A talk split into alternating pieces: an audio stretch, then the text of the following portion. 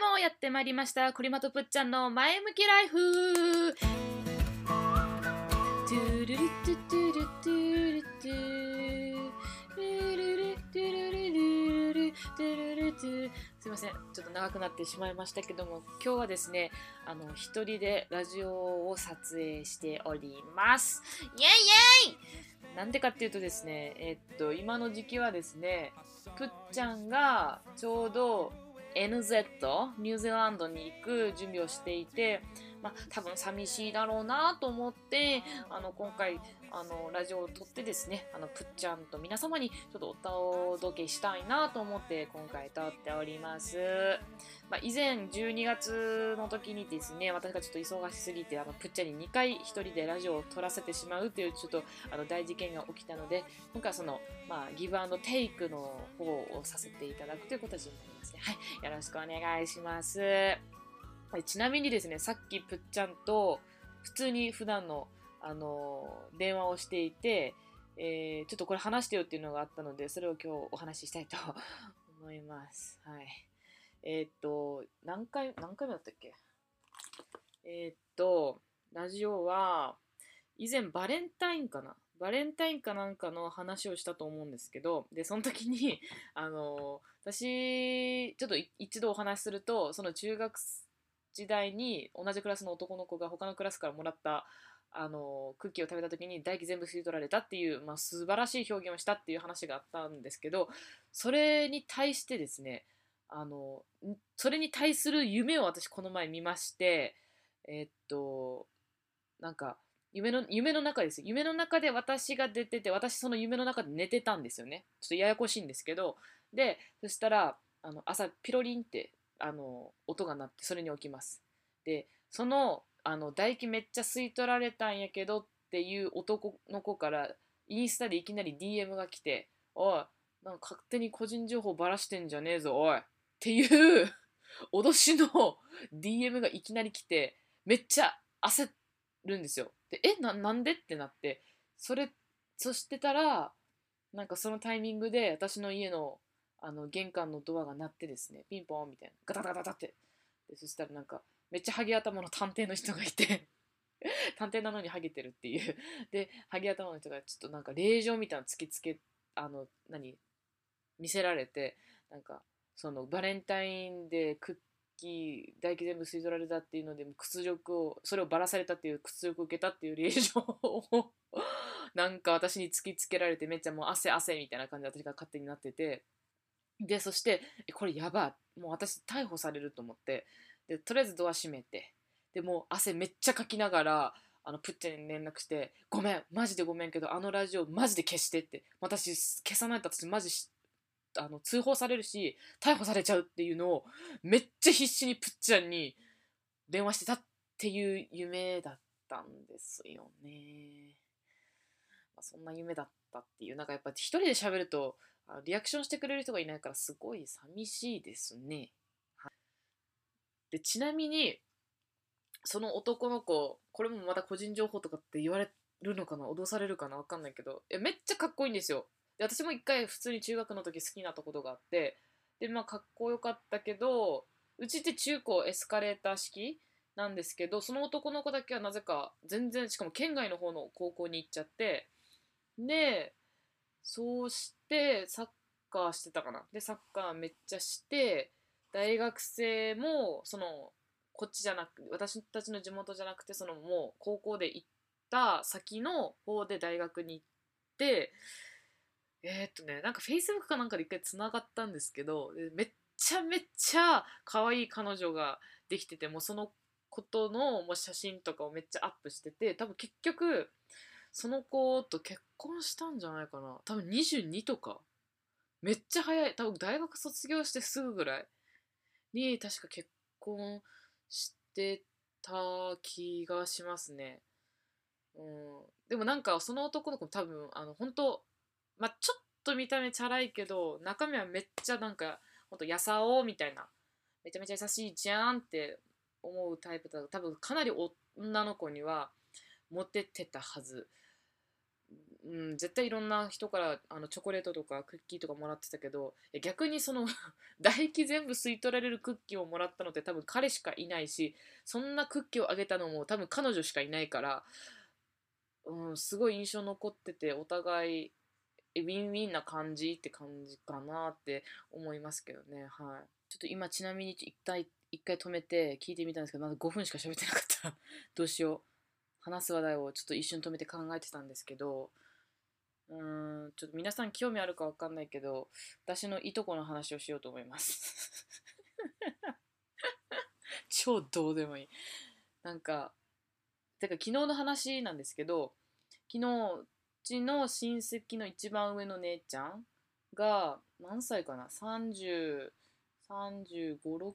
かな？私よりなんか結構離れててがずっとあの結婚してから東京にいたんですけどそこからまあこっちの方うちの地元の方に帰ってきて、まあ、家業を継ぐみたいなことでちょっとあの帰ってきたんですけどであのその人に会おうと思って昨日会いに行って何年ぶりかな？えっ、とねな76年ぶりとかに会ってなんか「うわ久しぶり」みたいな感じで話しててでめっちゃ久しぶりすぎて7年も会ってなかったからお互いそのまあその7年間何してたかみたいなのをこう話す時間もあったんですけどなんかちっちゃい頃の話とかをのをしてて個人的にめっちゃつぼったのがいやもうもうもう笑っちゃう。正直そのあの7年間会わなかった一番上の姉ちゃんめっちゃ怖いんですよ。もうマジで怖くてあの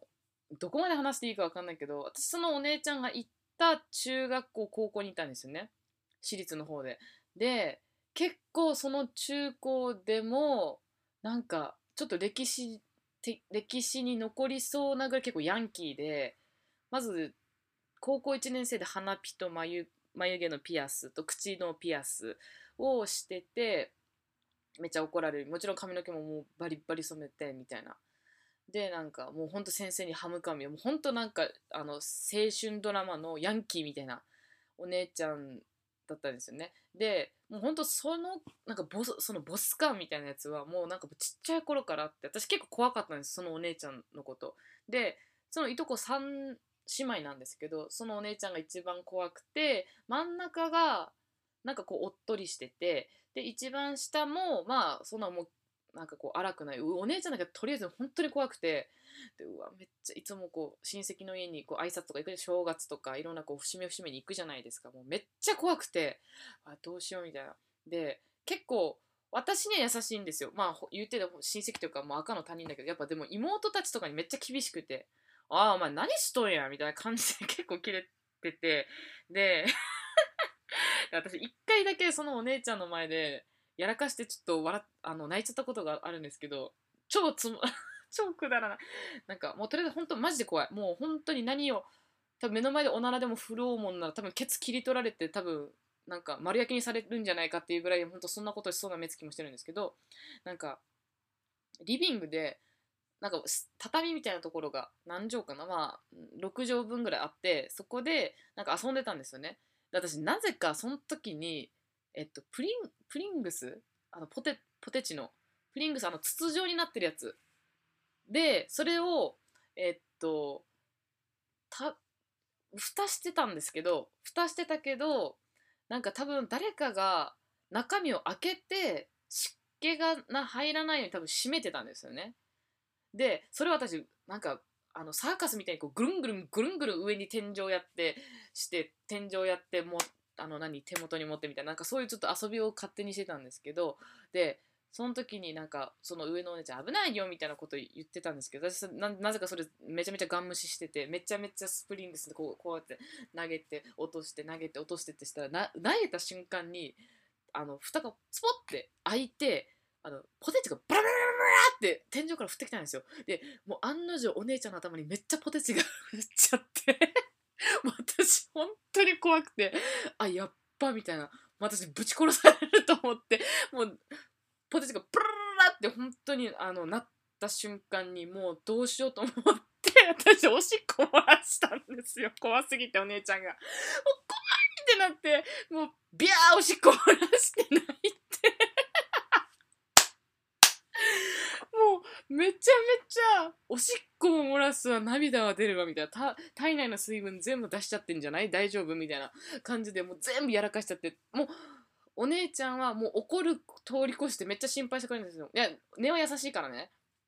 だけどもう私ももう恐怖心の方が勝っちゃってもうなんかおしっこは漏らすわ涙流すわでマジでもう大騒動みたいな。大丈夫よ。あのこれちゃん大丈夫よ。ってみんなすっごい慰めてくれたんですけどあの、はい、もう私はもうお姉ちゃんが本当怖すぎてあのおしっこも漏らすしめちゃめちゃあの泣いちゃうっていう事件をあのがあってですね。結構それがお、ね、私も結構印象的だったしあのお姉ちゃんの中でもすごい印象残ってたみたいであのその話をこの前会った時はしてなんかお互い笑ってましたねずっと。でもう今更だから言えるけどみたいな感じで「いや実はめっちゃ怖かったんだよね」みたいな。でいや私もあの時客観的に見た私自分のこと怖いと思うもんっていや自覚しとったんかいっていう話だったんですけどはいもうそれを印象がめっちゃ強いですねでそのお姉ちゃんなんて言うんかないやーなんかね言葉に表せない本当怖なんかこ怖い人だけどよくいるじゃないですか。ヤンキーだけどめっちゃ一途みたいな。そんな感じ。めっちゃ怖い。人に厳しいんだけど自分に厳しいしなんかでも心はあったかいみたいな、まあ、すごいそんなお姉ちゃんですね。だけど多分一番こう上司とかだと多分すごいなんか、まあ、めっちゃ仕事で怒られるけどいざなんか本当大きいミスとかしてしまった時には一番こう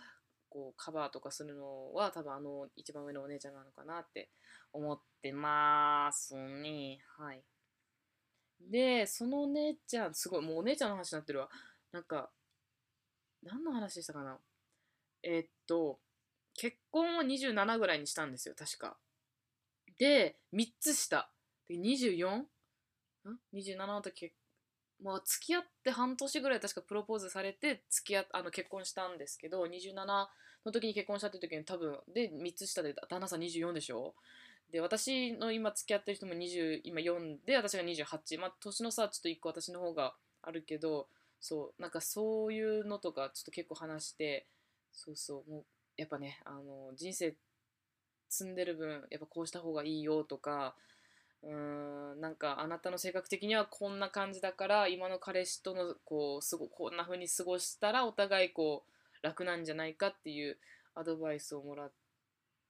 てますね。そうもう7年ぶりぐらいに会ったけど結構